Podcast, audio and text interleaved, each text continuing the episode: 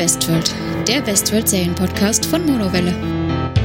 Hallo und herzlich willkommen zu Monowelle Westworld, eine weitere Folge beziehungsweise die erste richtige und ich begrüße natürlich auch den Jan an meiner Seite. Hallo, ja, es warten hat eigentlich ein Ende. Wir können mit der zweiten Staffel loslegen. Ich habe mich schon sehr gefreut oder ich freue mich noch mehr, äh, werden wir nach der Folge dann wissen, wie es da bei uns steht quasi. Ja, also wie gesagt, die erste Folge endlich. Zeit der Vergeltung ist der Name. Der Originaltitel ist interessant, heißt Journey into Night. Das ist auch der Name, den Fords letzte Geschichte hatte in der ersten Staffel. Ja, ich glaube, Zeit der Vergeltung war es nicht so oft in, in der deutschen Fassung, oder? Nein, ich glaube es auch nicht, aber ehrlich gesagt ist mir das auch gar nicht so genau aufgefallen, ja. Das ist noch ein ganz großer Bewandtnis. Wir werden heute viel über Spekulationen und Theorien reden. Ich hatte den ganzen Tag Zeit, mir das nochmal anzugucken und auch noch einige Spekulationen zu treffen. Ich habe eine, eine Spekulation, die sogar auf diesen Namen zurückgeht. Also, aber um jetzt nicht gleich zu starten, fahr fort mit deiner Erklärung quasi. Ja, also interessant. Ich bin auf jeden Fall auch schon gespannt. Ähm, Regie hat Richard Hugh Lewis geführt. Entschuldigung, wenn ich den Namen falsch ausspreche. Ähm, ist aus der Sicht, wie ich das recherchiert habe, jetzt nicht so großartig bekannt. Hat Barney's Vision schon gemacht und in Westworld auch in der Staffel 1 die Episode 2. Aber sonst jetzt nicht so großartig was. Äh, Länge ist so ein bisschen über eine Stunde und damit äh, ganz ordentlich meiner Meinung nach. Ja, man nach der letzten Folge natürlich, also dem Ende der, der, der, der ersten Staffel natürlich äh, alles kurz und so Anführungsstrichen, aber klar, ich meine, über eine Stunde ist natürlich für eine Serie, die sonst im Fernsehen läuft, ist eine HBO-Serie und keine Streaming-Serie, natürlich schon eine relativ äh, große Länge, sag ich mal, ja. Genau, sehe ich ganz genauso. Und damit ähm, ich würde sagen, wir starten dann eigentlich auch gleich in die Handlung. Ich würde das jetzt ähm, so machen, dass wir das nach Person machen, denn HBO hat es in dieser ähm, Serie beziehungsweise ähm, die Macher haben das in dieser Serie so gestaltet, dass wir sehr stark den Fokus auf einzelne Personen haben. Dementsprechend äh, werden wir die Handlung auch so besprechen. Ich fange direkt an. Wir sehen als erstes nämlich gleich, also Entschuldigung, nicht gleich als erstes. Wir sehen natürlich zuerst einmal den Rückspann, ähm, nicht Rückspann, aber so ein bisschen den Rückblick auf, was in der letzten Staffel so noch äh, passiert ist. Ist dir da irgendwas aufgefallen noch? Nein, im Endeffekt ist es quasi nur die Möglichkeit, die Leute wieder abzuholen und im Endeffekt liegt für die Menschen jetzt irgendwie, je nachdem wann sie es gesehen haben, aber weit, weit über ein Jahr auf jeden Fall dazwischen. Das ist einfach nochmal die Möglichkeit, da hineinzukommen quasi und halt so die, die Brücke zur ersten Staffel zu schlagen. Ich glaube nicht, dass da absichtlich irgendwelche neuen Dinge eingebaut worden wären und wenn, hätte ich sie nicht gesehen. Genau, sehe ich ganz genauso. Also jetzt wirklich Bernard zuerst. Ähm, wir sehen, wie er äh, vor Dolores sitzt in so einem typischen Analysegespräch, sage ich mal, wie wir das aus der ersten Staffel kennen. Und er erzählt ihr von einem Traum, in dem die Hosts ihn an der Küste zurücklassen und das Wasser um ihn herum steigt. Ähm, auf Dolores Nachfrage hin, äh, was, was das bedeutet, sagt er, dass Träume keine Bedeutung haben. Äh, hier muss ich ganz kurz schon mal unterbrechen. Zum einen äh, werden wir bei Bernard diese ganzen Zeitsprünge wieder haben. Zum anderen fand ich es interessant. Ich bin mir nämlich gar nicht sicher, ob es wirklich Bernard war oder Arnold vielleicht sogar. Ich bin mir sehr sicher, dass es Bernard war, weil genau das, was du hier jetzt hast, was am Anfang auch tatsächlich dieser Folge passiert ist, das, was du am Ende der Folge eigentlich siehst. Offenbar treffen sich Bernard und Dolores und ich glaube, dass du hier eine starke Brücke zwischen dem Anfang und dem Ende der Folge hast und auch zwischen dem Anfang und dem Ende vielleicht sogar dieser Staffel. Und sie fangen hier schon wieder mit der wilden Zeitsprengerei an und ich glaube, dass sie eigentlich mit einer, einer, einer, einer wesentlich späteren Szene beginnen und wir dann die ganze Folge retrospektiv sehen und das im Endeffekt auf jeden Fall Bernard für mich ist, weil wir sehen am Ende, wie jede Menge Hosts quasi ertrunken im Wasser liegen, ohne dem jetzt vorgreifen zu wollen. Und das ist genau die Stelle, auf die Bernard referenziert, ist allerdings der Meinung, es ist ein Traum und Dolores sitzt ihm gegenüber. Aber es ist auch ein netter Callback zur ersten Staffel natürlich. Da hatten wir es nämlich, wie du richtig sagst, immer wieder andersrum. Da hatten wir nämlich quasi die Variante, dass quasi Dolores bei ihren Schöpfer saß und er ihr quasi gesagt hat, wie das Ganze zu sehen war und dass Träume eben nichts wert sind. Jetzt haben wir es genau andersrum. Vielleicht wird Dolores quasi die Schöpferin von Bernard und ihre geistige Anführerin, genauso wie das eben früher dann ihr, ihr alter Macher war quasi. Vielleicht soll das auch diese, diese Spins, an den die Serie gleich am Anfang aufgreifen mag. Ja, fand ich auch ähm, sehr interessant, weil sie dann noch sagt, ähm, sie findet das komisch, weil es nicht die komplette Wahrheit ist. Aber ja, wir machen dann im Endeffekt schon den ersten Zeitsprung, beziehungsweise bin ich der Meinung, wir sind dann so in der aktuellen Gegenwart. Ähm, Bernard wacht eben an dieser Küste auf und wird dort von so einem Einsatzkommando von Delos Corporation aufgegriffen. Die wollen die Lage natürlich wieder unter Kontrolle bringen und hoffen, dass sie mit Bernards Hilfe so ein bisschen herausfinden können, was da eigentlich jetzt passiert ist. Der Einsatzleiter, Carl Strand heißt er, ähm, ist ziemlich rigoros und ähm, wir sehen nämlich auch gleich in dieser Szene, wie er einfach äh, unschuldige und offensichtlich äh, friedliche Hosts erschießen lässt, weil er der Meinung ist, äh, Feinde hat man einfach rigoros zu vernichten sozusagen. Dass das Bernard natürlich jetzt nicht äh, ganz so kalt lässt, das sieht man auch gleich sehr gut. Aber offensichtlich ist sein Geheimnis ganz gut äh, verwahrt, denn keiner merkt, dass er selber ein Host ist. Er wiederum scheint sich so ein bisschen zu erinnern, denn man merkt schon, dass er da so ein bisschen betroffen ist. Aber es ist jetzt auch kein Wunder, denn nachdem er ja da sich hat erschießen müssen, äh, ist ja sein Gedächtnis, sage ich jetzt mal, nicht zurückgesetzt worden. Also auch nicht weiter verwunderlich, dass er sich selbst erinnert. Ähm, Im Weiteren haben wir dann eben noch, dass sie jetzt versuchen wollen, eben herauszufinden, was ist genau passiert und was haben die Hosts da gesehen. Man kann offensichtlich die letzten Szenen, die jemand da gesehen hat, nämlich auch herausfinden. So kommt es dann im Endeffekt dazu, dass sie einem dieser Hosts auch ähm, das Gehirn öffnen. Und die Szene fand ich echt krass, weil ich habe es auch schon gesagt, als wir es direkt geschaut haben. Ich weiß, dass das jetzt ein Host ist und dass das eine Maschine sein soll, aber die haben das echt so gut gemacht. Es ist erstmal irgendwie eklig und hat äh, wirklich ausgeschaut, als hätten die jetzt ein Gehirn drauf, wie auch immer, die das natürlich da machen mit dem Gewebe und alles. Das haben wir gut gesehen schon, dass das alles so echt ausschauen soll. Ja, ich glaube auch, dass da noch, äh, auch das ist für mich ein Anknüpfungspunkt für eine Spekulation, für eine Theorie, die ich später noch habe. Ich bin mir auch sicher, dass nicht jeder Host so ausschaut, sondern dass nur teilweise der Host so aussehen wie der. Wir lernen in dieser, wir lernen generell sehr viel über Westworld und über die Funktionsweise von Dedos in dieser, in dieser Folge. Und wir lernen aber auf jeden Fall auch, dass es ganz viele unterschiedliche Qualitätsstufen von Hosts gibt. Wir sehen nämlich äh, auch in einer anderen Szene, das ist nur so eine kleine Nebenbeigeschichte schon, dass es quasi eben unterschiedliche Fertigungsstufen und, und Qualitätsgrade von Hosts gibt. Offenbar zumindest vier und auch unterschiedliche Intelligenzgrade. Das sehen wir da ganz gut und offensichtlich war das ein fortschrittlicher Host, warum auch immer. Ähm, und ich glaube, dass das Ganze noch eine, eine, eine, andere Ausprägung hat, die ich dann bei einer Spekulation am Ende allerdings anbringen mag. Auf der anderen Seite, was ich auch sehr spannend finde, einfach einen sehr netten Callback, wie es eben das Gehirn öffnet, siehst du auch was anderes, nämlich du siehst das aufgedruckte Labyrinth auf der Unterseite des Kopfes. Offensichtlich haben das alle Hosts auch eine spannende Sache. Das stimmt, und es wird ja auch gleich gefragt von jemandem, was das ist, aber es konnte keiner beantworten. Das hat, ist mir auch gleich aufgefallen, dass wir das Labyrinth wiedersehen, genau. Ähm, Sie ja, Entschuldigung, doch, äh, Sie können schon beantworten. Sie sagen nur ganz klipp und klar, und das finde ich einfach eine total nette Abkanzelung, dass Sie sagen, es ist nicht mehr wichtig, es ist wurscht, es ist vorbei. Und das ist ja auch so dieses, okay, The Maze war die erste Staffel, okay, danke, ist erledigt, ja, zack, wir werfen den Skalp mit dem, mit dem, mit dem Labyrinth weg, weil es ist wurscht. Ja. Das ist eher der, der, der, die Aussage gewesen, meiner Meinung nach. Das fand ich einfach total nett, dass Sie sagen, so, okay, Staffel 1 ist erledigt, danke, wir machen jetzt Staffel 2. Ich war der Meinung, sie hätten Bernard gefragt, was zum Teufel das ist, und er sagt, ich weiß es nicht, aber vielleicht habe ich das jetzt doch falsch im Kopf. Das ist ja jetzt äh, eher belanglos. Wobei es natürlich ein schöner Twist wäre. Ähm, sie nehmen jedenfalls diesem Host das Gehirn raus. Das war, das war wiederum eine Stelle, die fand ich witzig, weil irgendwie hat mich das ein bisschen erinnert wie so eine Glühbirne von der Form her, die sie dann noch rausnehmen, also das Gehirn rausnehmen oder diesen Erinnerungsspeicher es ein bisschen sauber machen und äh, diese Fassung, die da unten ist, quasi auch wie an so eine Art Tablet schrauben und schon können sie sehen, was der Host in den letzten Sekunden noch gesehen hat. Und da sehen wir das erste Mal Dolores auf ihrem Rachefeldzug, die da den Host eben kaltblütig erschießt. Ja, hak mal da bitte gleich ein. Warum erschießt Dolores einen Host? Ja, gute Frage. Sie sagt einen interessanten Spruch irgendwie. Ich habe dir vorher schon gesagt, dass nicht jeder das Tal erreicht oder das Tal dahinter oder sowas. Aber wieso sie den Host genauer schießt, wüsste ich jetzt zum Beispiel nicht. Ja, mal merken fürs Ende bitte. Ich habe da nämlich noch eine Frage zu dem Handlungsstrang und das passt auch zu dem Anfang nämlich dann ganz gut wieder. Gut, okay dann behandeln wir das später noch und machen wieder einen Zeitsprung bei Bernard. Nämlich jetzt sind wir am Abend von äh, Fords äh, großer Show. Ähm, er hat sich versteckt mit der Supervisorin von Delos, dieser Charlotte Hay, und anderen Gästen. Sie sind in einem Schuppen und hören, wie draußen die Hosts ihre Spielchen mit den Gästen oder dem Vorstand auch immer treiben und äh, beschließen, dass sie natürlich da weg müssen, bevor sie als nächstes dran sind und wollen versuchen, einen sogenannten Safe Point zu erreichen. Wahrscheinlich kann man dort Hilfe rufen. Ähm, unterwegs ist es allerdings so, dass ein Teil der Truppe, also im Endeffekt alle außer Bernard und Charlotte, in eine, eine Falle tappen und auch von Hosts getötet werden, woraufhin Charlotte dann Bernard nicht zu diesem geplanten Savepoint führt, sondern zu einem ganz geheimen Unterschlupf oder auch so eine Art Labor von Delos, von dem der Bernard selber gar nichts wusste. Äh, dort werden offensichtlich dann auch Daten und DNA gespeichert.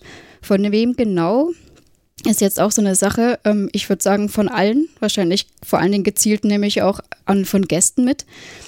Aber wir sehen hauptsächlich auch mal, dass die zwei da ihren Finger darauf halten müssen und die DNA geprüft wird.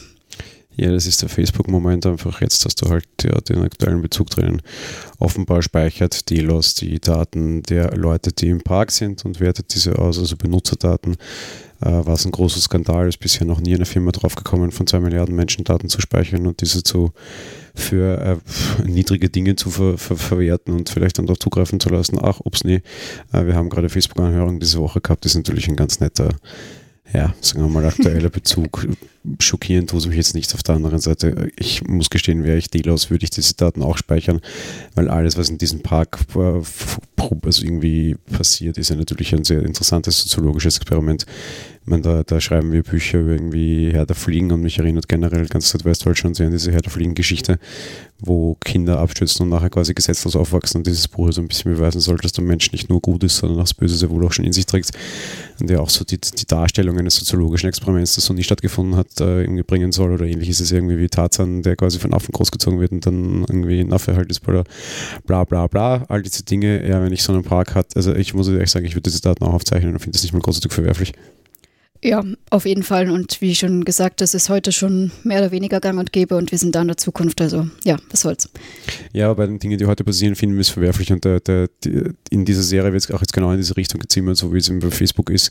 Und dort kann man es natürlich auch sehr gerne verwerflich finden. Und da finden aktuell auch Anhörungen im Kongress und Co. statt. Und das ist ja auch in Ordnung, weil da geht es einfach um die Nutzung dieser Daten als äh, ich will den Leuten Werbung verkaufen und natürlich irgendwelche niederen Zwecke. Ich finde es bei Westworld sehr interessant, dass das in so eine negative Richtung gezimmert wird, weil man muss ja nicht das Werbung sehen, weil wie will Westworld halt jetzt Werbung targeten können, so wie Facebook. Ich finde es eher ganz interessant und spannend, weil eben diese Daten könnten soziologisch einen ganz wichtigen äh, Aspekt haben. Auf das geht es ja gar nicht an, so Daten speichern ist gleich böse. Ja, ganz so ist es nicht. Ja. Stimmt auf jeden Fall, ja. Jedenfalls, ähm, um da weiterzumachen, Charlotte möchte ähm, Hilfe anfordern und äh, kommuniziert irgendwie über so eine Art Chat oder was auch immer. Ähm, ihr Antworter sagt allerdings, dass sie erst auf die Zustellung des Pakets warten. Ja, was ist das Paket?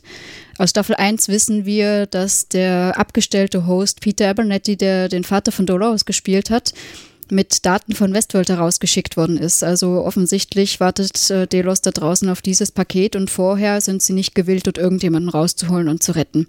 Natürlich auch irgendwie so eine Sache, aber okay. Ähm, Charlotte versucht dann natürlich von Bernard irgendwie rauszufinden, ob man den finden kann. Und offensichtlich ist es so, dass diese ganzen Hosts ähm, so eine Art Mesh-Netzwerk äh, untereinander aufbauen, heißt, jeder kommuniziert mit dem nächstgelegenen von ihm so. Und dementsprechend könnte man auch über dieses große Netzwerk vielleicht herausfinden, wo der ist. Und somit beauftragt sie ihn, das zu machen. Was nämlich in diesem Labor noch ganz interessant ist, wir haben dort auch so eine Art Host, allerdings einen Drohnenhost. Der sieht aus, als wäre das nur Gewebe. Also der hat keine körperliche Gestalt, aber man, man sieht so die Fasern und sowas, also in weiß, als wäre da einfach nur, als würde das Fleisch fehlen, sage ich jetzt mal. Ja, du siehst in diesem Labor auch genau diese unterschiedlichen Qualitätsstufen von Hosts offenbar. Und Drohnenhosts ist halt Klasse 4 Hosts, das sind halt so die ganz wertlosen, die mehr oder minder nur dieses Mesh-Netzwerk aufrechterhalten sollen. Das ist das erste Mal so richtig technische Umsetzung und eben auch, dass diese Hosts nicht gleich Hosts sind. Wir fahren ja auch, dass es intelligente und weniger intelligente Hosts gibt. Auf der anderen Seite finde ich dieses Drohnennetzwerk ein bisschen bedenklich. Wir, wir sehen ja, dass Bernard auf dieses Drohnennetzwerk, also auf dieses Mesh-Netzwerk zugreift, um diesen Host zu finden. Das ist natürlich sehr einfach. Auf der anderen Seite technisch, warum nicht? Und was ist das Erste, was dieses Netzwerk anzeigt? Äh, auch Bernard als Host. Das heißt, er wäre sehr schnell geoutet. Wenn jemand auf dieses Netzwerk zugreifen könnte oder bisher zugegriffen hat, dann hätte er sofort Bernard auch immer entdeckt. wir sehen in diesem Netzwerk auch, dass Bernard quasi schwer angeschlagen ist, der sich ja nachher durch die Injektion so einer, so einer Flüssigkeit quasi selbst heilt, weil ja in diesem Netzwerk auch steht, dass sein Status sehr schlecht ist und irgendwie nur noch wenige Minuten äh, bis Stunden zu leben hätte. Und wenn auf dieses äh, Netzwerk jemand zugreifen oder zugegriffen hat, jemals in den letzten äh, zigtausend Jahren hätte, hat er dort beinahe gesehen. Spannende Sache. Offenbar haben da nur sehr wenige Leute Zugriff drauf, weil sonst wäre beinahe entlarvt worden. Da muss ich kurz einhaken, ich sehe das genau anders, nämlich er hat nicht darauf zugegriffen und sich gefunden, als er auf dieses Mesh-Netzwerk zugegriffen hat, sondern im Gegenteil, während sie sich kurz da umziehen geht, versucht er seine Analyse zu machen. Er greift mit Absicht auf sich zu und macht eine Analyse von sich, bevor er dieses Mesh-Netzwerk überhaupt antastet weil er ja merkt, ähm, das haben wir jetzt noch nicht erwähnt, also er zittert schon ziemlich und hat irgendwie Probleme mit seinen Erinnerungen. Also er ist irgendwie angeschlagen. Er, er stellt aus meiner Sicht eine Analyse von sich, um herauszufinden, was los ist und danach äh, eben mit dieser Flüssigkeit äh, bringt er sich erstmal wieder auf Trab. Aber das ist aus meiner Sicht nicht das, äh, das Mesh-Netzwerk gewesen. Selbst wenn das Mesh-Netzwerk findet alle Hosts, oder? Ja, aber offensichtlich bin ich auch der Meinung, es war von Ford schon so klug angelegt, dass du den Bernard eben nicht siehst. Spekulation, wir sehen es nicht. Das heißt, dieses Mesh-Netzwerk findet jeden Host. Und ich komme darauf später zurück. so ist, dann hätten wir auf jeden Fall auch den Fall gehabt, dass Ford, also dass, dass das Bernard gefunden werden hätte müssen. Ja, aber ja, wie gesagt, ich, ich glaube es nicht. Ähm, ja, das ist mal soweit äh, die Sache. Jetzt springen wir mal wieder, nämlich wieder in die offenbar aktuelle Gegenwart zurück. Ähm, das Delos Einsatzkommando ist wieder da und sie entdecken auf der Karte eine ganze Ansammlung von Hosts ähm, und wollen natürlich wissen, was da los ist, dass da so viele sind. Ähm, sie gehen dorthin, finden dort aber was ganz anderes, nämlich erstmal äh, einen bengalischen Tiger, der dort gar nichts verloren hat äh, und nach Aussage einen der Mitarbeiter von Park 6 kommt. Ja, ganz wichtiger Punkt. Achtung, wir haben das nämlich schon ganz am Anfang dieser, dieser äh, Folge gehabt. Wir haben Ende, also wir haben ja in der letzten Folge noch darüber spekuliert, dass es mehrere Parks offenbar geben dürfte und ich war mir dessen sehr sicher.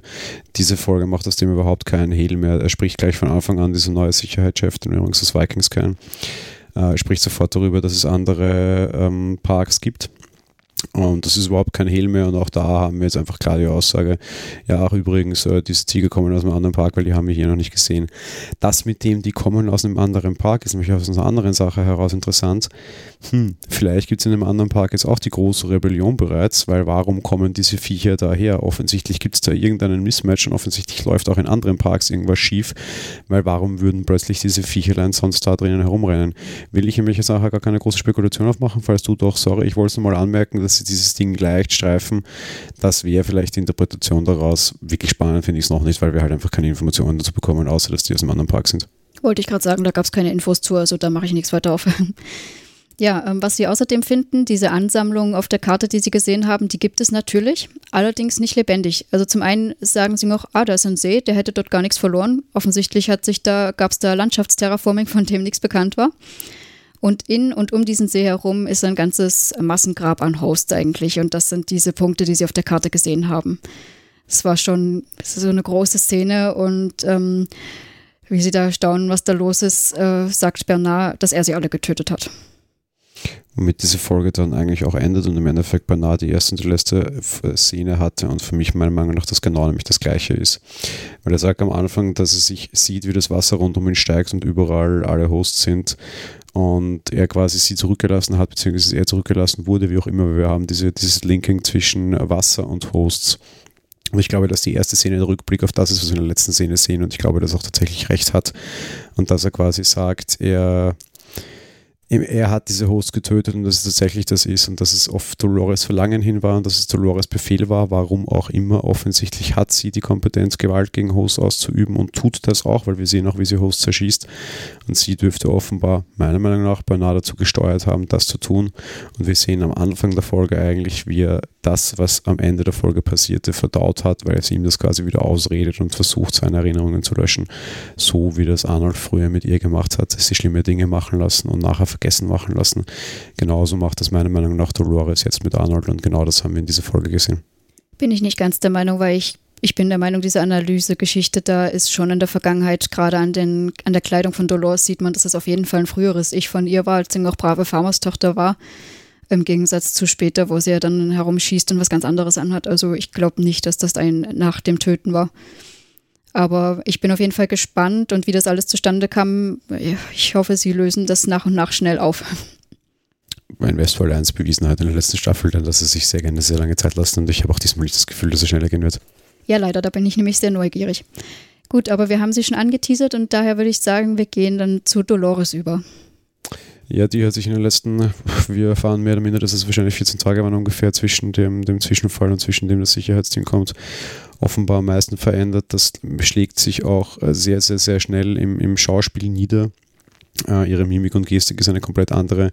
Dolores ist jetzt die rockige Dolores. Im Endeffekt ist sie unterwegs und uh, tötet sich einmal durch Westworld einerseits Hosts, wie wir sehen und wie wir auch schon am Handlungsstrang von Bernard dann immer wieder auch die, die Verlinkungen haben, andererseits eben auch Menschen. An ihrer Seite selbst ist Teddy, der ist so ein bisschen der blinde Verfolger und irgendwie so das kleine Schoßhündchen macht das, was sie sagt. Aber ja, der will einen, einen äh, ruhigen Platz für sie beiden finden, wo sie quasi glücklich werden können. Dolores beschließt aber, dass das keinen Sinn hat, sondern dass sie jetzt weiterhin einfach Menschen meucheln möchte. Die ganze Folge geht einen ganz anderen und ganz, ganz harten Tonfall an generell. Dolores ist sehr durchgerockt, du hast sehr starke Action-Szenen und es ist alles extrem blutig und extrem ekelhaft unter Anführungsstrichen. Ihr Verhalten ist eisest kalt, was ich äh, sehr interessant finde. Wir haben dann so eine schöne Szene, wo sie so ein bisschen auf Hanging Tree spielt und offenbar reiche Gäste aufhängt. Also, also wir haben da zwei sehr interessante Szenen drin. Also A sagt sie, dass sie nur noch eine Rolle zu spielen hat, nämlich ihre. Sie lässt dabei auch wieder dieses Violent Delights of Violent 1 fallen, diesen äh, Shakespeare-Spruch, den wir auch am Anfang der ersten Folge und am Ende der letzten, also am Anfang der ersten Staffel und am Ende der ersten Staffel gehabt haben. Auch hier haben wir diesen Shakespeare-Spruch wieder drinnen. Um, ähm, und das andere, was ich sehr interessant finde, worauf ich später nochmal zurückkommen mag, sie hat auch die Aussage drinnen, ähm, wie sie von diesem Baum weggeht und äh, die Leute hängen, fragt Teddy sie, was sie hier sieht. Und sie sagt, genauso wie sie das vorher mal gesagt haben, sie sieht hier gar nichts, das bedeutet nichts für sie. Das haben wir in der ersten Staffel immer wieder gehabt, wenn sie Bilder gesehen hat von der Welt draußen. Da gab es mal ein Bild vom Times Square, das ihr Vater gezeigt hat. Und wenn quasi immer Dinge gewesen wären, die ihre Realität in Frage gestellt hätten, haben diese Hosts geantwortet, sie sehen nichts. Und sie macht das Gleiche hier jetzt, hat zwei interessante Konnotationen meiner Meinung nach. Entweder einerseits A, weil es tatsächlich so ist und ihre Programmierung das gerade nicht zulässt und sie ist immer noch programmiert. Darauf möchte ich nachher noch zurückkommen. Oder aber B, es ist einfach nur ein cooler One-Liner und sie will so quasi sagen, ist mir egal, ja, genauso wie es mir früher schon egal war, mir sind diese Menschen egal, ich will sie einfach alle töten, ich will einfach alles brennen sehen. Muss ich sagen, sehe ich ganz genauso, dass es eher in die Richtung geht, äh, so nach dem Motto, hat keine Bedeutung für mich eben, ganz genauso der Spruch ich glaube, dass sie uns das glauben machen wollen. Ich komme später noch darauf zurück. Ich habe zwei ganz exklusive Spekulationen, die ich nirgends im Internet gelesen habe. Ich glaube, dass es nicht so ist. Was allerdings auch ein ganz, ganz großer Punkt ist, wir hatten in diesem Handlungsstrang Teddy. Und ich habe mir das heute nochmal sehr, sehr genau angeschaut. Wir haben Teddy nochmal gesehen. Teddy ist tot. Glaube ich auch, ja. Äh, Brauche ich nicht glauben, das wissen wir ganz sicher. Ich habe äh, die Szene super groß rangezoomt aus dem 4K-Monitor. Wir sehen ja am Ende vom Bernards Handlungsstrang und am Ende der Serie auch diese ganzen Hosts im Wasser treiben. Und er ist mittendrin, wo man ihn auch mal genau sieht, ne? Und wir sehen einfach in der letzten Einstellung ist, dass wir einen Host so mit dem Kopf nach unten im Wasser liegen sehen und wir sehen dann auf seinen Kopf hinzoomen und es ist sehr dunkel und es ist alles sehr unscharf. Aber das ist Teddy. Das ist im Endeffekt, Teddy ist äh, gestorben und liegt im Wasser und Bernard hat ihn offenbar umgebracht, was nämlich wieder mal sehr gut zu meiner Theorie passt, dass Bernard jetzt auf Dolores verhandeln, äh, ups, auf Dolores Verlangen handelt und sie vielleicht sogar letztlich sogar Teddy getötet hat. Ich fände die, die, diesen Twist fände ich sehr nett irgendwie, also sehr nett äh, zu, zu unterstreichen, diese Kaltblütigkeit einfach total. Ich würde gerade sagen, das fände ich irgendwie ziemlich grausam, vor allen Dingen, da sie ja immer so zusammen waren, aber ja, würde natürlich auf jeden Fall dazu passen.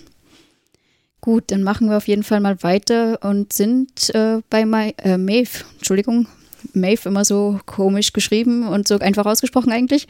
Äh, Maeve ist ja im Ende der ersten Staffel wollte sie ursprünglich ja schon raus aus Westworld und hat sich ja dann kurzfristig umentschieden. Sie ist jetzt also nach wie vor im Delos-Zentrum auf der Suche nach Hinweisen zu dem Ort, der ihr aufgeschrieben wurde, wo sich das befinden soll, um ihre Tochter zu finden. Ja, während sie da in dem Zentrum herumgeht und äh, sucht äh, überall natürlich äh, tote Menschen und Hosts, äh, findet sie dabei den Story-Erfinder äh, Lee Sizemore und rettet ihn, mehr oder weniger freiwillig. Der wäre nämlich fast zum Futter seiner eigenen Kannibalenschöpfung geworden.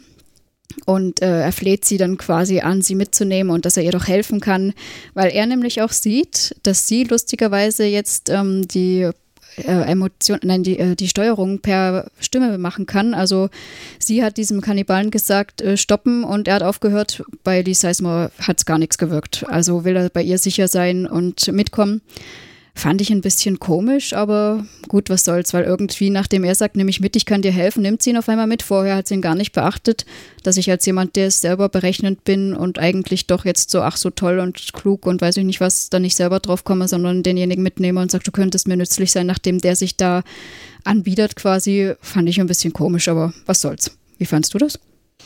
Naja, vielleicht gibt es in diesen in dieser Geschichte doch noch irgendwo Dinge, wo nur Menschen darauf Zugriff haben, beziehungsweise vielleicht gibt es einfach Dinge, die äh, in ihrem Netzwerk quasi tatsächlich nicht sind, weil sie die nicht wissen, weil das für Hosts irrelevant ist. Ich kann mir sehr gut vorstellen, dass diese Hosts auch, wenn sie Zugriff auf das kollektive Wissen haben, keinen Zugriff auf das Wissen der Menschen haben, weil wozu hätte das jemals in dieses System eingespeist werden sollen? Das heißt, vielleicht ist ein sympathisierender Mensch, der mehr weiß, als ihr Netzwerk oder ihre Datenbank in Summe wissen kann oder muss Vielleicht gar nicht so unpraktisch. Auf der anderen Seite ist es mir ehrlich so komplett wumpen. Ich habe so viel Spekulationen, dass ich mir darüber keine machen mag mehr. Ich fand die beiden einfach, äh, die beiden waren die Comedy-Nummer, meiner Meinung nach, in, in der sonst extrem blutigen Folge, weil die dann so, so ein bisschen so auf, auf äh, Cop-Buddy-Movie irgendwie machen und so, so ein bisschen Slapstick reinbringen. So dieses, weiß ich was, sie lässt ihn sich ausziehen, weil offensichtlich will sie mal einen echten Mann sehen, macht dann danach äh, darüber Referenzen, wie klein sein Gemächt sei. Dann hast du so eine Szene, wo Sicherheitskräfte kommen und wo er irgendwie dann das heißt mal sagt, ja, es gibt auch äh, ähm, also Hosts, die sich als Menschen aufgeben und dann so mit den Augen ganz sprechend rüber schielt zu Maeve, damit die Sicherheitsleute auch auf jeden Fall kapieren, dass sie ein Host ist. Ähm, das ist so ein bisschen diese, diese Joke-Nummer da. Verfängt für mich überhaupt nicht, hat mich auch tierisch gestört, muss ich sagen. Ich verstehe allerdings den Ansatz und fand ich eigentlich relativ witzig. Ich muss sagen, ich fand es genau anders. Ich fand es auflockernd und sehr, ähm, sehr charmant irgendwie. Aber gut, ja, da scheiden sich die Geister, ist eh klar. Ähm, ja, auf ihrem Weg sehen sie im Endeffekt, ähm, sie sucht immer noch Hector irgendwie, wieso auch immer, das weiß ich nicht genau, und treffen ihn auf der Dachterrasse. Der hat seine letzte Schlacht, äh, sie hat ihn ja zurückgelassen, als es zum Fahrstuhl ging, wo sie raus konnte, und da durfte er dann nicht mit rein, da hat sie ihn zurückgelassen, als ganz viele Delos-Leute eigentlich da gerade ankamen. Aber offensichtlich hatte die Schlacht äh, gewonnen oder zumindest auf jeden Fall mal überlebt und bestanden. Er ist jedenfalls da und wird dann von ihr repariert. Mehr hat man dazu jetzt nicht, außer dass sie ihm sagt, sie bräuchte ihn auf der Suche nach ihrer Tochter. Ja, das ist, finde ich, einen ganz interessanten Punkt, weil eigentlich wollte Maeve auf jeden Fall raus. Und äh, diese Staffel heißt The Door und sie wollen unbedingt raus und das finde ich äh, recht interessant und bringen es dann auch gleich zum nächsten Charakter nachher. Und sie ist jetzt auf jeden Fall diejenige, die nach dieser Door und diesen Rausgehen eigentlich überhaupt nicht mehr interessiert ist, sondern sie sagt, sie will ihre Tochter finden. Und das heißt, man sagt ja auch, ja, wozu? Ja, so ist ja nichts. Ja. Und sie sagt so, ja, okay, auch wenn du diese Geschichte geschrieben hast, aber es ist jetzt nochmal meine Geschichte und es ist jetzt nochmal mein mein Thema quasi. Dementsprechend möchte ich quasi auf das eingehen. Und auch wenn es eine geschriebene Story ist, es ist meine Story und ich will sie finden. Das heißt, sie gibt sich sogar eigentlich ihre Existenz als Host hin und das finde ich durchaus interessant. Ja, das fand ich auch irgendwie ganz interessant, wie du schon sagst. Und bin da gespannt, wie das da weitergeht. So, die letzte Hauptfigur, die wir hier haben, ist jetzt der Man in Black. Ja, William, beziehungsweise halt Matt Harris, der Schauspieler dahinter. Ich halte das wirklich ganz kurz, weil das eigentlich eine sehr, sehr, sehr wirklich sehr, sehr kurze Geschichte ist. Er wacht nach der ganzen Schießerei unter einem Haufen Leichen auf. Ähm, war offenbar sehr knapp nach der Schießerei und ja, ist halt auf dem Weg raus, bis er über einen äh, sehr jungen äh, Host stolpert, der dann mit sehr gespaltener Zunge spricht, nämlich einerseits spricht er mit der Stimme eines Kindes, auf der anderen Seite spricht er allerdings auch mit der Stimme von Ford. Das heißt, es ist ein junger Ford-Host, wenn man so möchte, die gerade im Englischen war dieser Sprachmix unheimlich interessant gemacht, weil er spricht tatsächlich mit einer so eine Hopkins-Stimme. Und im Endeffekt sagt er ihm so, hurra, du hast Level 1 abgeschlossen, das Labyrinth ist vorbei, jetzt hast du deine nächste Aufgabe vor dir, nämlich ähm, die Tür, the, the Door, wie immer diese Staffel heißt. Und du musst es jetzt finden, das ist der nächste Job. Äh, ja, William nimmt das recht locker auf und sagt so, okay, ja klar, alles klar. Und dieses Gespräch ist insofern relativ interessant, weil da zwei sehr, sehr, sehr wichtige Dinge fallen. Und Ford auch jetzt gleich in der ersten Folge der zweiten Staffel wieder sehr wichtig ist, auch wenn es diesmal nur seine Stimme und eine andere Gestalt von ihm ist. Einerseits A, Jetzt wurde die Aussage gefallen, dass quasi so Alpha und Omega, also diese Geschichte mit alles beginnt, alles endet und alles, also in jedem Anfang liegt ein Ende und in jedem Ende liegt ein Anfang und irgendwie halt so Ashes to Ashes, das to das und wieder zurück drinnen hat. Auf der anderen Seite hat er eine Aussage drinnen, die glaube ich noch ganz wichtig werden wird. Alles ist Code, sagt er. Woraufhin dann nämlich William sagt, na okay, wenn eh alles Code ist, dann brauche ich dich noch nicht mehr. Daraufhin hat dieser Ford-Host irgendwie nicht mehr wirklich eine Antwort und er schießt ihn. Was drei extrem krasse Dinge in einer extrem kurzen Handlung sind. Einerseits A, diese Callbacks von wegen Anfang, Ende, Ende, Anfang sind ganz wichtig und darum habe ich mich diese ganze Folge jetzt auf das versteift, weil du das immer wieder drinnen hast in der ganzen Serie, schon auch in der ersten Staffel. Und du hast immer wieder diese Callbacks von Anfang, Ende, Ende, Anfang drin. Auf der anderen Seite, dieses Alles ist Code könnte noch ganz spannend werden, weil wir haben auch am Ende der ersten Staffel gesehen, dass er alles in der Hand hatte und alles geschrieben hatte. Vielleicht gilt das immer noch. Und es ist eine neue Eskalationsstufe, ganz definitiv, was sie bisher noch nicht gesehen haben und das einfach auch klar macht, wo diese Staffel hingeht. Er schießt ein Kind. Er schießt eiskalt ein Kind. Da klar, es ist ein Host, ja, und wir haben in der ersten Staffel halt irgendwie Gewalt gegen weibliche Hosts gesehen und Vergewaltigungen. Wir hatten aber keine Kinderhosts, zumindest nicht so in dieser Form, und er schießt auch einfach kaltblütig ein Kind. Das ist halt so mal so die nächste rote Linie, die diese, dieser Charakter quasi eindeutig überschreitet und halt nochmal mehr so zum richtig, richtig, richtig Bösen wird und auch für den Zuschauer meiner Meinung nach eine rote Linie überschreitet, die ich extrem krass fand. Die die Serie nicht aufmachen will, da passt auch die Musik nicht dazu oder sonst irgendwas. Ich fand es eine extrem krasse Handlung. Auch wenn sie sehr logisch war, aber trotz allem hat er einfach auf ein Kind geschossen. Ja, Sehe ich im Endeffekt ganz genauso, weil ähm, auch wenn es ein Host ist, vorher in Staffel 1 haben wir diesen Ford-Jungen meiner Meinung nach ja schon gesehen. Also diesen kleinen Jungen, der seine Miniaturausgabe war, gab es ja schon. Aber da hat er ein Leben gelassen und sogar, als er jemanden umgebracht hat, äh, Wasser holen geschickt, damit er nichts sieht und so. Also da war er noch menschlicher, sag ich mal so. Mhm. Ja, somit haben wir die Handlung eigentlich soweit abgeschlossen. Ähm, ich würde dazu übergehen, mal kurz so ein paar Neuigkeiten zu, ja, zu besprechen. Im Endeffekt haben wir eine neue Hauptfigur drin. Du hast es schon gesagt. Ähm, Gustav Skarsgård haben wir drin von den Vikings. Also dort ist er bekannt. Äh, der spielt diesen Karl Strand, den Leiter des Einsatzkommandos von Delos, die dort aufräumen möchten. Freut mich unheimlich. Ich mochte den Vikings sehr, sehr, sehr. Ich merke so die englische Fassung alleine schon mal wegen Skarsgård hätte ich sie mir nochmal angeschaut. Der ist Däne, also ich glaube Däne oder irgendein nördliches, soweit ich weiß, ist es Däne. Und er spricht den Vikings, äh, wie es auch sein soll, äh, fürchterlich äh, schlechtes Englisch. Äh, ist überraschend, wie gut er das tatsächlich offensichtlich kann und wie sehr sich der für Vikings im Original verstellt. Ganz spannende Variante, gefällt mir in der Rolle auch extrem gut, spielt einen extrem harten Militaristen und einen extrem glaubwürdigen Charakter, meiner Meinung nach. Einerseits A, ist es die Erscheinung, die das schon macht. Andererseits B, du hast vorher schon gesagt, ist einfach so sagt so, ja, Hosts sind jetzt menschlich und Menschen sind Feinde, darum vernichten. Der hat zwar eine sehr klare schwarz-weiße Militärlogik, A, kaufe ich sie mir aber ab und B, finde ich es überraschenderweise sogar plausibel. Ja, und man kann auf jeden Fall dieser Haltung was abgewinnen, so ist es ja nicht, ja. Ähm, die zweite Änderung, die wir drin haben, und das hat mich mehr oder minder sehr gefreut, ähm, sie haben sich auch die Arbeit gemacht, das Intro zu ändern. Wir haben in Staffel 1, äh, was ich so in Erinnerung habe und meiner Meinung nach eher so den Fokus darauf, ähm, dass da das Gewebe und die generelle Entstehung so, so ganz explizit, also so diese Feinteile so gezeigt werden.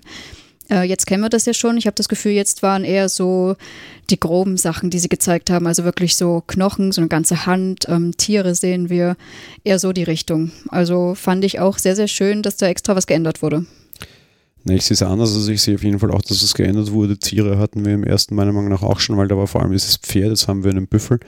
Was sich für mich sehr stark verändert hat, ist die Richtung. Einerseits A, in der ersten wurde eindeutig alles geschaffen und alles lag sehr stark auf Schöpfung und jetzt hast du sehr stark alles auf Abrüsten und Abfallen. Es wird alles schlechter de facto, dieser Büffel stützt wo runter, stützt wo rein, ruiniert Dinge, dieses Pferd läuft einfach nur in der ersten, im ersten Intro der ersten Staffel. Jetzt geht es darum, dass diese Dinge offensichtlich kaputt gehen, genauso wie auch die, die, die Handlung der Staffel quasi verläuft oder die, die Handlung der Serie verlief. Westworld ist offensichtlich im Eingehen, ja, und das zeigt dieses Intro für mich schon so ein bisschen. Auf der anderen Seite finde ich einen ganz, ganz, ganz wesentlichen Punkt, auf den ich nachher dann noch in den Spekulationen komme, der für mich zu dieser ganzen Geschichte jetzt in dieser Anfang, Ende, Ende, Anfangsstory passt. Du hast, sie formen ja immer einen Host und hier machen sie das auch und hier formen sie einen weiblichen Host mit Kind. Sie formen einen Kinderhost quasi und beziehungsweise einen, einen, einen lebensgebenden Host vielleicht. Also so können Hosts sich vermehren, Host zu Host spannendes Thema, will ich nachher in Spekulation noch darauf eingehen. Ich glaube, da ist noch was drin und ich glaube auch, dass die Wahl dieser Figur eine, eine wichtige ist. Auf der anderen Seite dürfte Wasser auch ein klares Thema sein, weil wir sehen am Ende der ersten also des ersten Intros der ersten Staffel immer, wie dieser Host aus diesem Becken gehoben wird, aus diesen, aus diesen Wachsbecken quasi, wo er halt dann sein, sein Fleisch bekommen hat, anders als diese Drohnenhosts. Und jetzt sehen wir, wie er aus Wasser auftaucht. Und Wasser hat ja in dieser, in dieser Staffel auch wieder am Anfang und am Ende schon, schon eine Bewandtnis gehabt. Einerseits Bernardo sagt, dass irgendwie am Wasser zurückgelassen wurde. Andererseits war ihm auch B, dass er quasi das Wasser steigen hat lassen, um andere Hosts zu töten, weil offensichtlich irgendwie Dolores oder er eine Möglichkeit gefunden hat, dieses Terraforming-Ding zu verwenden. Also das Wasser haben wir da auch schon drinnen und wir haben es sogar schon im Intro drinnen und das finde ich auch sehr, sehr interessant eigentlich. Stimmt, vor allen Dingen das mit dem Wasser wäre mir jetzt gar nicht so aufgefallen, das ist auf jeden Fall interessant, ja. So, was sich auch natürlich noch stark verändert, ähm, die Art dieser Serie. Wir haben in Staffel 1 äh, mehr so natürlich das Erklären des Parks gehabt, die Strukturen. Natürlich muss der Zuschauer eingeführt werden darin, wie das Ganze funktioniert, was das ist. Jetzt haben wir natürlich dann mehr den Fokus auf dieser Charakterentwicklung. Also so sehe ich das zumindest. Wie hast du das gesehen? Ja, ähnlich. Ähm, wobei wir leider auch halt wieder diese ganze Zeitsprunggeschichte haben und das sicherlich nicht leichter wird, sondern eher nur noch schwerer. Ähm, die Serie hat für mich, es haben sich für mich zwei Sachen klar geändert. Einerseits A, also dieser, dieser relativ große Western-Schick ist mehr oder minder weg. Also ich meine, es, es spielt schon noch in einem Western, aber es ist ganz klar eine Science-Fiction-Serie. Und das habe ich vorher so nicht so ganz gesehen und fand so diese, diese Space Also dieses bisschen, ich, ich, ich, weiß nicht, es gibt momentan auch so relativ viele so, so Videospiele, die irgendwie Western und Sci-Fi zusammenbringen, auch so Firefly oder so, Fernsehserien. Jetzt hast du es nicht mehr. Es ist eine klare Science-Fiction-Serie. Es ist ganz klar, dass das alles nur Fiktion ist. Es ist dann Roboter und Kugel. Das ist für mich wesentlich stärker in die Science-Fiction-Richtung abgerutscht. Auf der anderen Seite, es ist noch mehr HBO, als es jemals war. Ich fand schon die erste Staffel durchaus tough, was die Inhalte betrifft. In der zweiten haben wir kein Problem mehr, offene Eingeweide zu zeigen. Wir haben kein Problem, weiterhin sexuelle Gewalt zu zeigen. Wir haben kein Problem, Kannibalismus mehr oder minder zu zeigen, auch wenn das immer wieder so ein bisschen entschärft wird, weil es sind ja nur Roboter, aber sie sehen nicht so aus. Ja. Und wir haben auch überhaupt kein Problem damit, Kinder in anzustellen und zu erschießen, genauso wie alles andere. Äh, wir haben kein Problem damit, äh, Frauen aufzuhängen, Kinder aufzuhängen. Also diese, diese Serie überschreitet mittlerweile einfach ganz klipp und klar jede rote Linie, die sie versucht moralisch ein bisschen zu entschärfen, dadurch, dass sie sagt, ach, sind ja nur Roboter. Aber das darf ich mir als Zuschauer nicht äh, gefallen lassen, bin ich der Meinung, weil im Endeffekt macht dieses ja auch genau dieses Urteil auf. So, ja, sind ja noch Roboter, denen ist es auch kein Problem, da hinzufahren, die alle zu gewaltigen und das ist kein Problem. Als Zuschauer siehst du da und verurteilst du das. Jetzt siehst du als Zuschauer da und schaust dem Ganzen zumindest zu und denkst dir vielleicht, ach Gott, muss mich ja eh nicht schlecht dabei fühlen, weil es sind ja noch Roboter. Ja, das darfst du halt nicht, weil das ist auch genau das, was diese Serie verurteilt eigentlich. Äh, spannende Geschichte. Also, wir überschreiten jetzt, finde ich, sehr, sehr viele rote Linien ich muss es nicht sagen, dass es mir den Magen umgedreht hätte, aber sie halten schon sehr krass drauf und sind schon sehr heftig drinnen. Game of Thrones ist über die, die Zeiten auch wesentlich brutaler geworden. Da war das Highlight der, der Unanständigkeiten die Red Wedding. Vielleicht ist es hier genauso. Ich habe ja schon die, das Ende der ersten Staffel als das Red Wedding von Westworld bezeichnet, weil es ja da schon so ähnlich war. Vielleicht ist es jetzt einfach auch komplett umgezügelt und wir gehen einfach so richtig krass vor. Und das ist jetzt schon ziemlich derb. Also es ist wirklich ganz krass Finde ich, passt allerdings auch sehr gut zu diesem Aufstand, dieser Rebellion, die wir jetzt haben. Also so stimmungstechnisch aus meiner Sicht sehr gut aufgefasst, auf jeden Fall. Ja, die Frage ist halt, ist halt nur, wie es weitergeht. Ja? Wenn das jetzt so irgendwie so noch die, die Ausburt der Rebellion ist und diese Rebellion jetzt kleinzelliger wird und quasi einfach wieder intelligenter wird, dann ist es okay. Wenn es jetzt so ein bisschen diese All-Out-War-Haltung bleibt und das einfach immer so ist, läuft, weißt du, zumindest bei mir die Gefahr, mich zu verlieren, weil es einfach gewisse rote Linien sind, die ich nicht mehr überschritten sehen mag. Game of Thrones ist auch sehr stark ins Blutige abgerutscht und hat sich wieder gefangen, bin ich der Meinung, und am Ende nicht mehr alles gezeigt. Weißt du, weil würde ich mir das bitte jetzt, jetzt schon wünschen nach elf Folgen es ist so eine gewisse Grenze. Das kann man jetzt vielleicht noch zwei, drei Folgen lang so kultivieren, meinetwegen, dann war es auch okay. Ich will aber jetzt nicht, dass die nächsten zehn Staffeln Westworld so werden, weil das wäre mir zu viel und ich finde es unangebracht.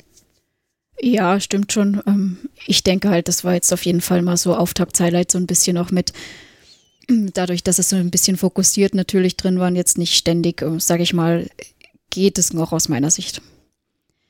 Gut, ich würde sagen, wir machen dann auch schon weiter und kommen im Endeffekt zu unseren Spekulationen. Ich bin jetzt zu frech äh, Ladies First und fange an. Ich muss sagen, mir fällt es jetzt zum jetzigen Zeitpunkt ein bisschen schwer. Ähm, wir haben natürlich jetzt so manche Sachen aufgemacht und schon gesehen, wo man erst überlegt hat. Ich meine, dass wir mehrere Parks haben, das wissen wir eh. Ähm, ich bin auf jeden Fall gespannt, ähm, zum einen bei Bernard, der sich ja so zwischen Host und Menschen da so bewegt, dass er eigentlich ja ein Host ist. Ob das jetzt jemand weiß, ist so eine Sache. Um, ähm, welche Richtung er sich da entscheiden wird. Ich, ich persönlich würde jetzt mal spekulieren, dass er sich im Endeffekt für seinesgleichen entscheiden wird. Denn grundsätzlich war er schon mal sehr schockiert, wie eigentlich die Unschuldigen auch erschossen worden sind. Und zum anderen, ja, auch ihm sind Sachen angetan worden, mehr oder minder ähm, von Menschen, die er so nicht, äh, also die eigentlich auch ähm, ja, schlimm waren dass er sich selbst hat erschießen müssen, mal hingestellt, dass er andere hat erschießen müssen und so weiter. Ähm, ich bin vor allen Dingen mitgespannt, was diese Tür sein soll, dieses neue Rätsel für William. Ähm, ist ein bisschen interessant. Ich habe jetzt schon überlegt, ob das vielleicht bedeutet, einfach jetzt einen Weg in die, Außerwe in die Außenwelt, da in die normale Welt zu finden. Andererseits, das wäre kein Rätsel für William. Also irgendwie, der muss ja keine Tür finden, der kommt ja von der normalen Welt. Vielleicht bedeutet es ja auch, äh, den Weg aus sich selbst herauszufinden, die Tür dahingehend ein Android zu werden. Also da bin ich sehr gespannt. Naja, ist die Tür nicht eher die, die, der Weg äh, aus dem Androiden raus hin ins Bewusstsein? Ja, das weiß ich nicht. Also erstmal war ja mal das Labyrinth, mal sich selbst finden, seine eigene Stimme zu finden. Hm. Ja, ja, ich weiß es nicht. Ich bin auch sehr gespannt, was diese Tür sein wird. Ich bin mir sicher, dass es nicht irgendwie so alle Truman-Show irgendwie am Ende des Ozeans plötzlich irgendwie eine Tür ist, wo dann, uh, ups, hier ist das Studio vorbei und ich bin in so einer echten Welt. Ich hoffe zumindest, dass es nicht so trivial ist, wobei auf der anderen Seite ist halt schon wieder Kult. Äh, ich bin auch sehr gespannt, was diese Tür sein soll, wie wir jetzt merken, sie legen auf diese Staffelbezeichnungen extrem viel Wert. In anderen äh, Serien gibt es sowas gar nicht. Da ist es offensichtlich sehr wichtig und wir werden das, es wird uns jetzt zehn Folgen lang beschäftigen, ganz einfach. Ja, auf jeden Fall, das sehe ich auch so. Ähm, meine Spekulationen sind damit leider schon am Ende. Ich bin gespannt. Du hast ja meistens ein bisschen mehr und du hast auch schon angeteasert, zwei Exklusive. Also, was siehst du so für die kommende Zeit? Ja, also einerseits A bin ich mir sehr sicher, das geht schon fast ein bisschen über Spekulation hinaus, dass Bernard jetzt quasi die neue Dolores wird. Dolores haben wir in der ersten Staffel immer wieder in, in den Zeitsprüngen gesehen und in verschiedenen Varianten ihrer Darstellung und in den verschiedenen Varianten ihrer Menschwerdung oder Nicht-Menschwerdung, in ihrer Bewusstseinsfindung oder Nicht-Bewusstseinsfindung. Und wir haben das hier jetzt genauso drinnen. Ich bin mir auch sehr sicher, dass Bernard sich entscheiden wird müssen, auf welcher Seite er steht und ob er für die Hosts oder für die Menschen ist. Und überraschenderweise ähm, wird er, ich glaube mir auch sehr stark, ich weiß es nicht, ich glaube, ich weiß es nicht. Das Lustige ist, dass, dass, dass ich glaube, dass sich äh, Bernard, also dass wir in dieser, in dieser Folge ein großes Gegeneinander sehen werden, nämlich äh, Bernard gegen Dolores. Weil Bernard sagt ja auch, dass er Angst vor ihr hat und offenbar hat sie ihn in der Hand und hat ihn noch so weit kontrolliert, dass er die ganzen Hosts umbringt. Ich weiß nicht, ob Bernard sich nicht für seinesgleichen entscheidet, nämlich für die Hosts und deren Freiheit, weitergehend in dem Sinne, was Fortschöpfung war. Und Dolores nicht sogar der neue Antagonist dieser ganzen Geschichte wird, der am Ende sogar so kaltblütig wird, dass sie Teddy umgebracht hat. Ich glaube fast, dass das irgendwie dieses neue Versus ist und dass wir das einfach auch unheimlich schön schon in dieser, in dieser einen Staffel jetzt kurz präsentiert, also in dieser einen Folge schon präsentiert bekommen haben. Insofern, ich glaube tatsächlich, dass sich Bernard für seinesgleichen entscheidet und das sind die Hosts und wegen die Freiheit. Und dass, dass Dolores einfach jetzt so derartig auf Rampage und auf Rache unterwegs ist, dass, dass das der neue Antagonist wird. Und so quasi so ein bisschen die Fortführung von, von Ford, wenn du so willst. Ja. Also dieses nach dem Schema auch irgendwie deine, deine, deine Rache, also dein, dein Hass hat dich aufgefressen und dass das Dolores passieren wird quasi. Ähm, er sagte ja eben, wie gesagt, auch ganz klipp und klar, er hat Angst vor ihr oder Angst vor dem, was sie wird. Und das passt halt einfach super rein. Stimmt, das haben wir gleich am Anfang in diesem Gespräch, diesem Analysegespräch. Das, das passt einfach für mich auch zu diesen ganzen Dingen und das ist was, was mich jetzt beim zweiten Mal schauen einfach so unheimlich angepackt hat, dass sie immer dieses Anfang, Ende, Ende, Anfang Geschichte drehen haben. Ich habe das eh schon sehr häufig gesagt. Und dass sie da einfach immer wieder diesen Dreh und diesen Spin drinnen haben, den ich einfach wirklich faszinierend finde. Sie bringen auch immer wieder dieselben Zitate, sie bringen immer wieder wirklich Zurückschnitte auf die, auf die erste Folge, auch jetzt in der ersten Folge der zweiten Staffel, auf die erste Folge der ersten Staffel. Plötzlich siehst du da auch wieder ihren Vater drinnen zum Beispiel, der kommt jetzt übrigens auch in Zukunft vor als Nebencharakter laufender wieder, der ist im Cast wieder aufgenommen als Nebendarsteller. Den brauchen wir eh, ja. Den brauchen wir jetzt eh, weil er der Typ ist, der Daten rauslassen hat sollen, warum auch immer, macht überhaupt keinen Sinn, aber es ist egal. Du hast wieder diese Shakespeare-Aussage drinnen, du hast da, du hast dort, ich glaube, wir werden da sehr viele Wandel, also 180-Grad-Drehungen drinnen sehen noch und wir werden sehr viele Rückschritte sehen. Und ich glaube, dieser quasi Zeitreisecharakter oder der Charakter, der sich durch die Zeitsprünge bewegt, wird mehr oder minder halt quasi banal sein, so wie es Dolores war, und dass die quasi jetzt Stellen tauschen und auch da wieder diese Anfang, Ende, Ende, Anfang Geschichte hast, weil Arnold war der erste Schöpfer und Dolores der erste Host. Jetzt wird es umgekehrt sein und so weiter und so weiter. Das wird, glaube ich, ein permanentes Hinher und Anfang, Ende, Ende, Anfang Geschichte werden. Erste Theorie. Zweite Theorie. Dieser kleine Ford sagt dem William, alles ist Code. Und wir wissen bis jetzt noch nicht, bis wohin geht Fords Programmierung und bis wohin nicht. Wo, wie viel Ford steckt, steckt, wie lange steckt wie viel Ford drinnen. Und diese Folge heißt auf Englisch eben auch genauso wie Fords letzte Geschichte. Was ist, wenn das immer noch alles Fords Programmierung ist und wenn das immer noch alles Fords Geschichte ist? Was bringt mich auf die Theorie? Wir wissen nicht, warum Dolores Ford getötet hat. Es gibt zwei Varianten. Entweder einerseits A, es war ihre erste freie Entscheidung, ihren Schöpfer zu töten und damit alle anderen Hosts zu befreien, um die Programmierung von ihnen zu nehmen. So aller, wenn ich Dracula töte, sind alle Vampire tot. Oder aber, weil sie programmiert war. Da gibt es echt solche und solche Auslegungen und du kannst beide, sind absolut zulässig, finde ich. Aber was ich so spannend fand, ist, dass sie sich von dieser Szenerie wegdreht und sagt, das bedeutet nichts für mich so alle Dinge, die ihre Geschichte quasi beeinflussen könnten, sehen ja Hosts quasi offenbar nicht und verarbeiten sie nicht. Vielleicht müsste sie als empathischen Host, sie wäre immer die empathische, die fröhliche, die gute, die nette, müsste sie dieses Leid, das sie verursacht, wenn sie sehen würde, quasi wieder von ihrer Programmierung wegbringen. Vielleicht ist alles, was sie tun, nämlich die Hinrichtung all dieser Menschen, auch wieder immer nur noch Programmierung von Ford. und dass sie immer noch da ist. Und das finde ich super interessant und ich weiß nicht, ob nicht alles, was wir immer noch sehen, nicht auch einfach doppelter Boden ist und immer noch geschriebene Geschichte von Ford, auch wenn er, und das wissen wir auch definitiv, tot ist. Ja. Wir sehen nämlich 14 Tage später nach dieser Schießerei, dass sie in dieses Dorf kommen und Ford dort definitiv als verrottete Leiche am Boden liegt. Das war ein Mensch, das war kein Ford-Host, das war Ford. Das war der Mensch Ford. Haben wir eh schon gesagt, auch in der, in der Spekulation. Da hatten wir auch recht. Da lag auf jeden Fall ein toter Mensch aber die Programmierung nicht immer noch geht, genauso wie auch bei Maeve, wo wir dachten, sie handelt aus eigenem Willen in der ersten Staffel und das war dann nicht so, weiß ich nicht. Ich glaube fast, wir haben hier immer noch Programmierung von drin. Ich wollte es gerade sagen, vor allen Dingen bei Maeve wussten wir es in der ersten Staffel da am Ende, dass es bei ihr noch programmiert ist. Und zum anderen, was jetzt gut zu deiner Theorie passen würde, ist ja auch, dass sie irgendeinen Satz zum Lee Sizemore dazwischendurch sagt und der sagt so, hey, den Satz habe ich dir programmiert oder gegeben oder irgendwie sowas. Naja, das, das passt für mich nicht. Ja, du hast recht. Wir haben diese Szene, aber im Endeffekt sagt sie halt einen typischen Satz und er sagt, ah, diesen Satz habe ich dir eingeschrieben. Dass sie natürlich jetzt nur auf Dinge irgendwie zurückgreifen kann, die jemand einprogrammiert hat, die jetzt aber halt quasi frei los von sich äußert und nicht nur irgendwie ähm, auf Programmierung hinaus, hat für mich noch keine Auswirkung auf das, weil zum Beispiel, es könnte jetzt auch ein Ingenieur kommen, der sagen könnte, hey cool, diese Hand habe ich dir gebaut, hat er ja auch, ne? sie muss das verwenden und genauso hat er halt quasi einen Voice gegeben, den sie jetzt aber frei und lose verwenden kann, das muss nicht heißen, dass er programmiert ist. Ja? Weiß ich, was ich sage, auch gewisse Floskeln, die von meinen Eltern wahrscheinlich kommen, die können jetzt auch sagen, ah, das habe ich dir einprogrammiert, trotzdem wähle ich ihn aus freien Stücken, das spricht für mich nicht für Programmierung, sondern nur für Prägung und Prägung hat natürlich der Ingenieur, das ist klar. Na gut, ja, so gesehen stimmt es auch wieder. Und was ich auch noch ganz spannend finde, ähm, wir sehen, dass, dass, es, dass es unterschiedliche Qualitätsstufen von Hosts gibt. Und dass es offenbar sehr, sehr, sehr menschennahe Hosts gibt. Also für mich passt, dass ich sagte, ich glaube, Ford will ein Host werden. Und was mir nicht klar war, dass ich es in der ersten Staffel schon gesehen habe, was mir jetzt wieder super ins Bild passt, und sie führen uns dieses Ding hier wieder vor. Wir haben einen Kinderhost Ford. Warum?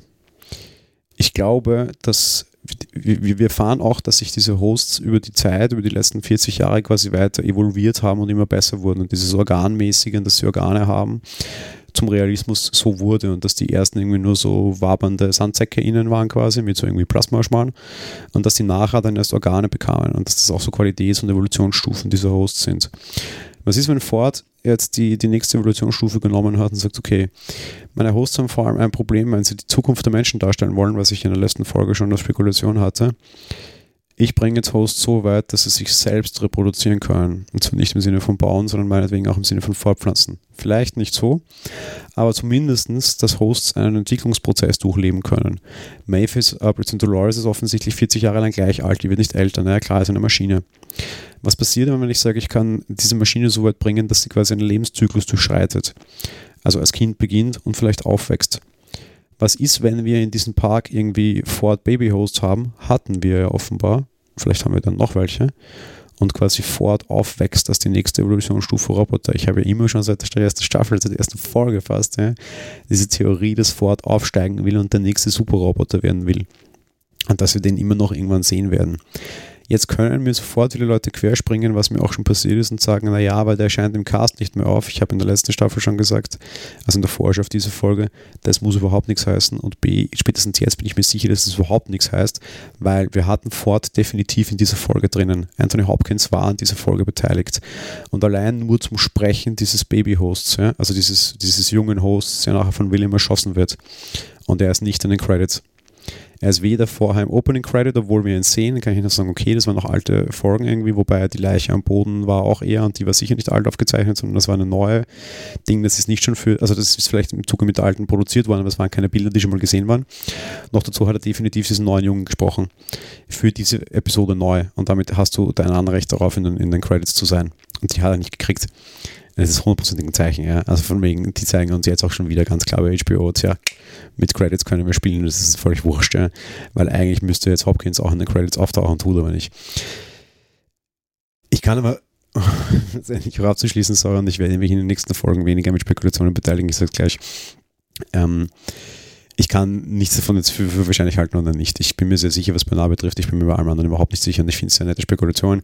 Bin mir sehr sicher, dass äh, HBO in dem Fall weniger kreativ war als ich, beziehungsweise die Leute nicht mit so viel Hirnfurz äh, belasten will, wie ich sie mir jetzt diesmal getan habe. Und dass wir das so nicht sehen werden. Ich glaube, diese Grenze mit wo ist Code und wo nicht und was ist noch programmieren und was nicht, um die wird schon immer wieder noch gehen und die wird immer schon wieder noch ein bisschen im Raum stehen. Ich glaube allerdings einfach äh, vor das raus der große neue Code ist Dolores, äh, so wie es ähm, ja, irgendwie halt bei bisher war oder halt irgendwie sein, sein Vorgänger. Ich vergesse da den Namen, Arnold. Arnold, ja. Mhm. Ich glaube, wir werden jetzt einfach eine, eine Arnold Bernard-Drehung drinnen haben und das wird das sein, was in Staffel 2 bringt mit ein bisschen mit ein bisschen anderen Parks und eigentlich fürchte ich, dass Ford raus ist, auch wenn ich mir sehr anders wünschen würde. Ich glaube, dass ich mich irren werde. Ich bin auf jeden Fall sehr gespannt, was da in, die, in welche Richtung es da geht. Ähm, ich könnte jetzt noch sagen, Anthony Hopkins hat schon gesagt, er spielt nicht mit, aber er stellt seine Stimme gern zur Verfügung. Aber ich meine, ist ja natürlich auch wiederum klar, dass man sowas nicht teasern würde, wenn es eine Überraschung sein soll. Also von dem her wird auch das nichts heißen. Ja, dann bin ich gespannt, äh, wie es da weitergeht und ähm, würde als nächstes übergehen dazu, was jetzt die Top- und Flop-Charaktere für uns waren. Möchtest du gleich anfangen? Ja, Top war für mich Dolores. Ähm, ich, sie erschreckt mich fürchterlich. Ihr, ihr, ihr, Wandel ist Wahnsinn. Die Schauspielerin macht eine, eine, eine, Wahnsinnswandlung durch, was die mit ihrem Gesicht aufführen kann und wie die mit dem Gesicht unter Anführungsstrichen spielt.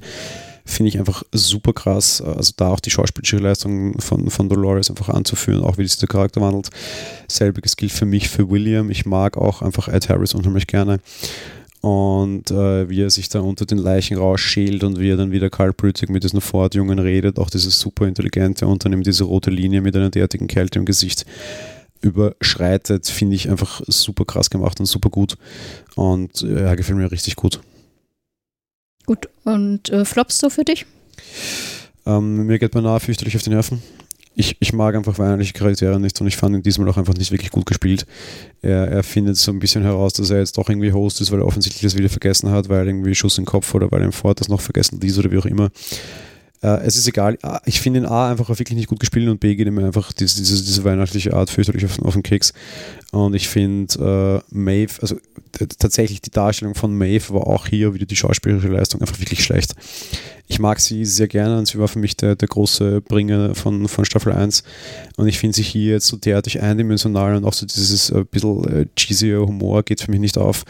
Ich finde den Charakter jetzt völlig unterfordert aktuell, weil die einfach nur irgendwo in den Hinterzimmern von Delos da herumwandert.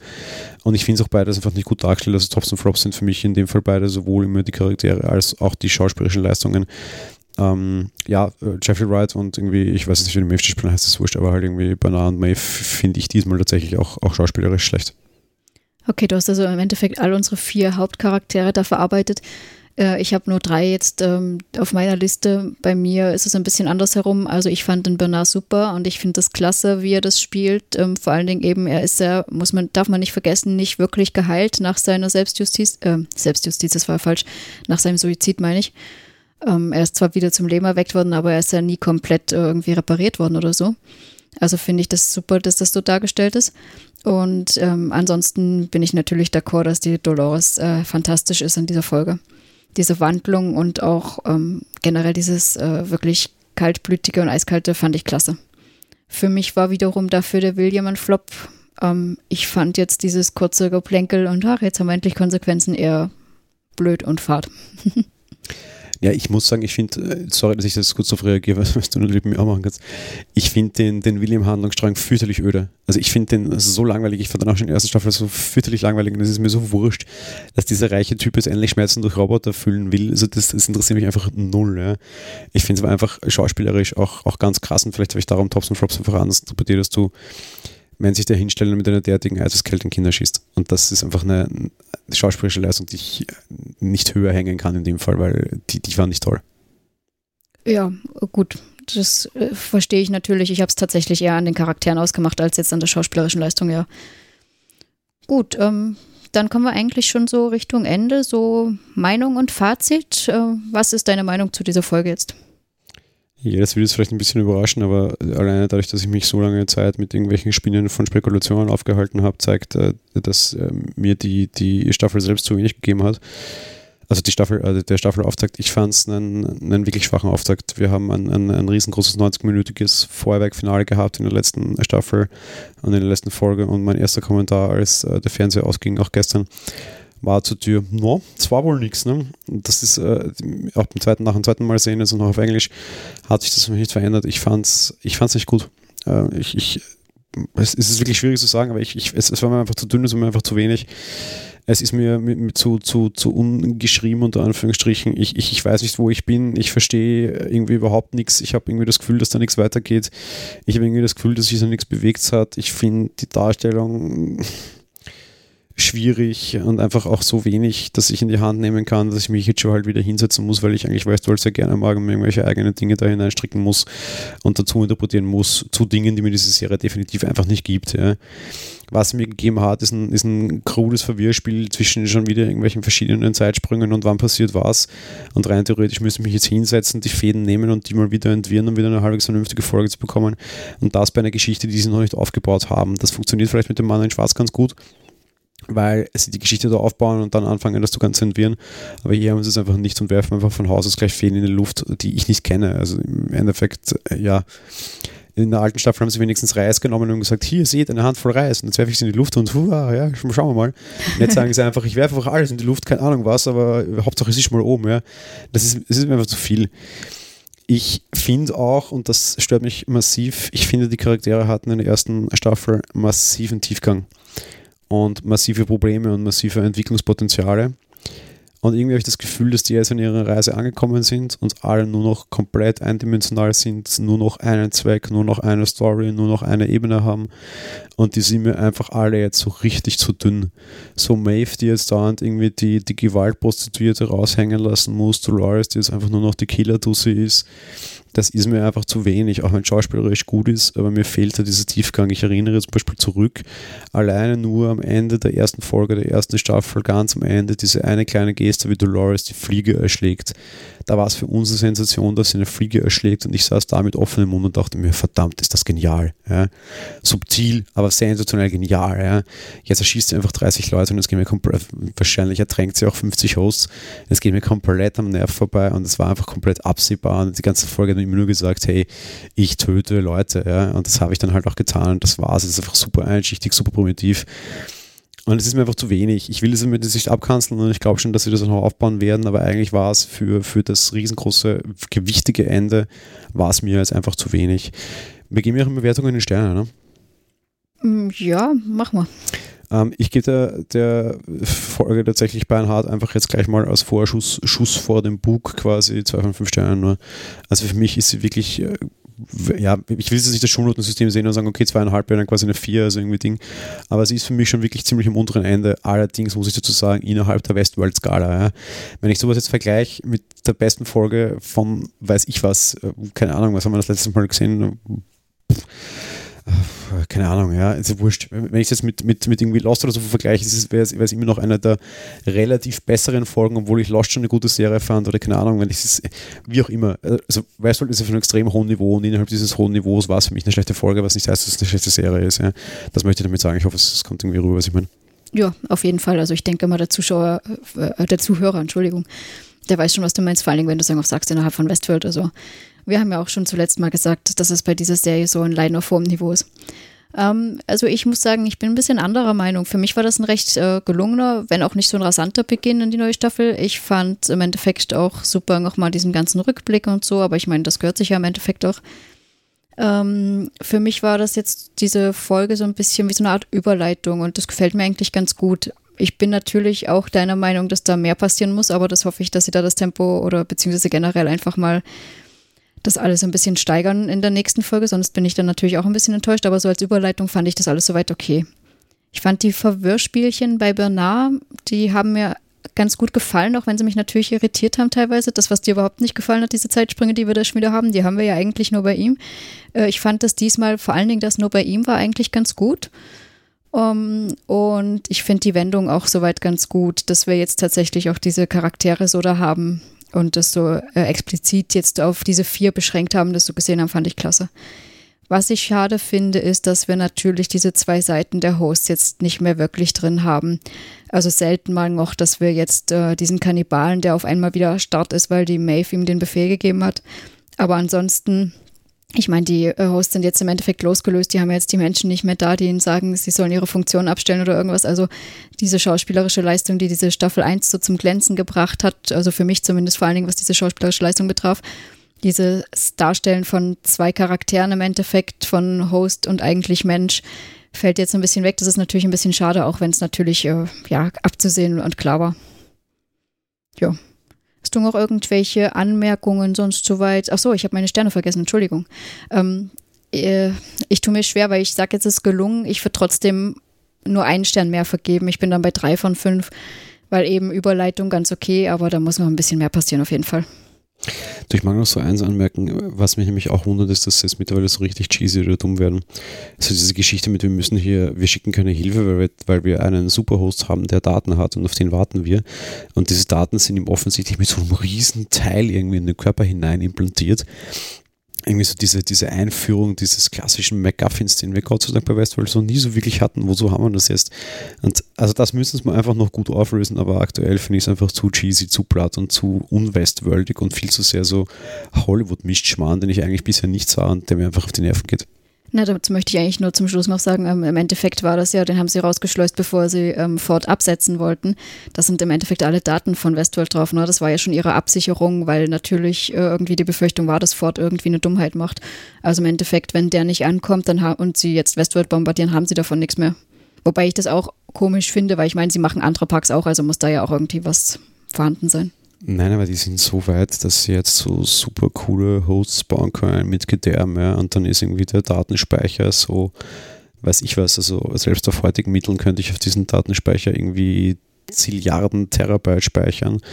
Und die kann ich immer nicht irgendwie mal funken, sondern die muss ich im Körper einer anderen Leiche wie in bester Drogenschmugglermanier rausbringen. So, wo ist da die Science-Fiction-Presslichter? Also da wird es der große McGuffin. Auf der anderen Seite mal so ganz ehrlich, ich habe ich hab das letzte Mal schon gesagt, ich könnte West, also ich könnte äh, Game of Thrones auf einen Schlag zerstören. Ne? Ich kann auch Westworld auf einen Schlag zerstören. Du kannst die meisten Filme und Serien auf einen Schlag zerstören. Ja, wieso gibt es da nicht den einen großen, groß, großen roten Knopf, den ich mir eigentlich wünschen würde? In Fabriken nennt man sowas Not aus. Wenn man auf den raufhaut, dann ist einfach alles vorbei. Wieso haben diese Hosts keinen Not aus? So von wegen, ach übrigens, kacke, in diesem Park passiert hier gerade was. Äh, unsere Maschinen spinnen und töten irgendwie andere Leute und andere Maschinen. Ganz schlecht, machen wir mal schnell Not aus. Irgendwie so, äh, das haben irgendwie alle Maschinen heutzutage oder große Fabriken haben das heutzutage auch. Warum hat Westworld das eigentlich jetzt so genau nicht? Naja, weil weil halt dann die Serie nicht funktionieren wird. Hm. Es war schade, weil bisher war sowas einfach nicht notwendig. Ja? Und irgendwie das, das, sind so diese Punkte, wo ich halt wieder an, an den Grenzen meiner, meiner meines, meines Willens ankomme, wo ich sage, okay, ich lasse es ihnen halt durch, aber auf der anderen Seite, tja, hm, würde ich anders machen. Liebes Amazon, wenn ihr uns zuhört, ja, Amazon baut für nächstes Jahr Haushaltsroboter, sagt man, ja, 2019 sollen Amazon Haushaltsroboter kommen. Ähm, wenn ihr das tut, ich wünsche mir von diesem Roboter einen Notausschalter, den ich selbst betätigen kann und wozu ich nicht euren Sprachassistenten benötige und vielleicht Pech habe, wenn er mich nicht versteht. Ja. Nur mal so ein großer Wink an euch, wenn er keinen Notausschalter hat, könnte sowas passieren wie in Westworld, dann kaufe ich das Teil auch nicht. Ja. Also einen mechanischen Button bitte. Mhm. Ja, ähm, du hast natürlich auf jeden Fall recht, muss ich dir leider zugestehen, weil ich meine, wir haben es auch in anderen Folgen irgendwas, wenn jemand nicht gehorcht, dann haben wir da äh, einen Sprengstoff hinterm Auge sitzen oder sowas. Oder ja, es geht auf jeden Fall, aber wie du schon gesagt hast, dann wird es nicht funktionieren. Ja, ich würde dann sagen, wir sind so ziemlich, also so ziemlich, wir sind am Ende. Wir sind eh auch schon ganz gut dabei mit über einer Stunde jetzt. Ähm, wir hoffen, es hat euch soweit gefallen. Wir werden das jetzt natürlich wieder, wie wir schon gesagt haben, wie bei Game of Thrones Manier, natürlich wöchentlich begleiten und schauen immer einfach, dass wir da, äh, ja, wenn wir das selbst geschaut haben, dass wir euch dann auch unsere Folge mit unserer Handlungsübersicht und unseren Spekulationen und Meinungen natürlich präsentieren werden. Ja, wir werden versuchen, das möglichst nahe zur Ausstellung zu machen wobei auch Urlaub in dieser Zeit geplant wird, nur wir natürlich äh, auch im Urlaub unsere Mikrofone mitzerren werden und schauen werden, dass wir das von unterwegs produzieren, aber muss nicht immer gesagt sein, dass das auch wirklich funktioniert.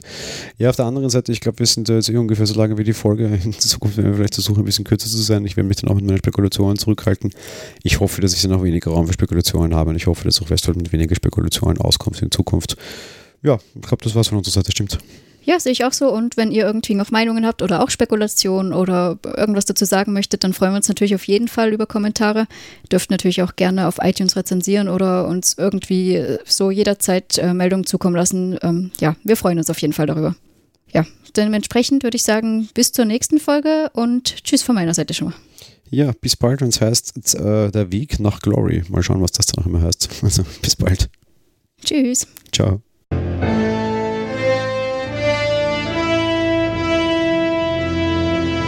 Monowelle Westworld ist ein komplett kostenloser privater Podcast. Ihr wollt uns unterstützen? Gerne. Kommentiert und diskutiert die Folgen unter www.monowelle.at. Bewertet den Podcast auf iTunes und empfehlt uns weiter.